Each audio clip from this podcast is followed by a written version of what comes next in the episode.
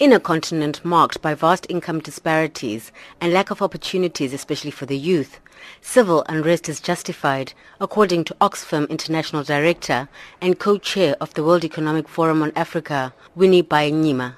Byanyima reflected angrily on the inertia of much of the leadership witnessed by its inability to prevent hunger in parts of the continent.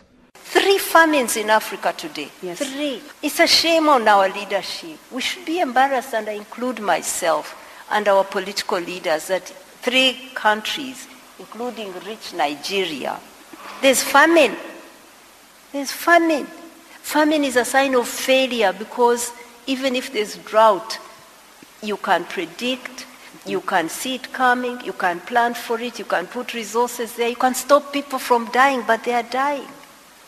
So it's a sign of failure of leadership on our part. And it is this quality of leadership that former DA parliamentary leader Lindiwe Mazibuko is also concerned about, calling for an entirely new crop that will deliver on the hopes and aspirations of their people. She noted the futility of living in hope that current leaders will somehow confront future challenges of climate change, migration and increased competition. Despite the fact that we know many of the solutions to the challenges that we face, we don't talk enough about and agonize enough over the fact that the people we are putting in charge of making these things happen are not delivering and therefore they are the wrong people for the job.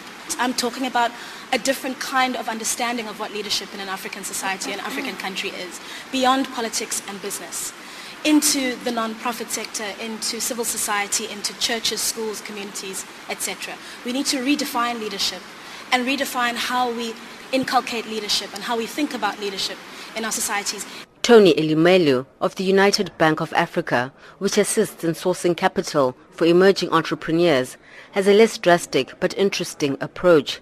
Elumelu says the practice by global development partners of shunning badly run countries should be reconsidered. Maybe those are even the countries that the global community should support more so that we have pockets of successes that would actually not question but call the government to order.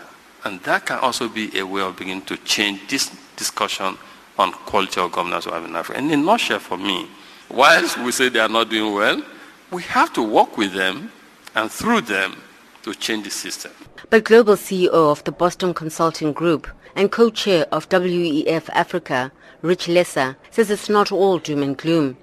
He believes it is forums such as these that can inspire the continent's leaders to improve their performance.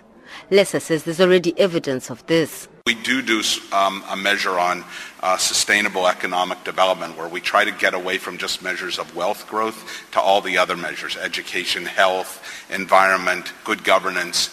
And, there has been a lot of progress on the continent on those kinds of measures. Forget GDP measures over the last decade. On the health side, in our last uh, round of looking at it, 19 of the top 20 improving countries in the world were in Africa. Does that say health in Africa is where it should be?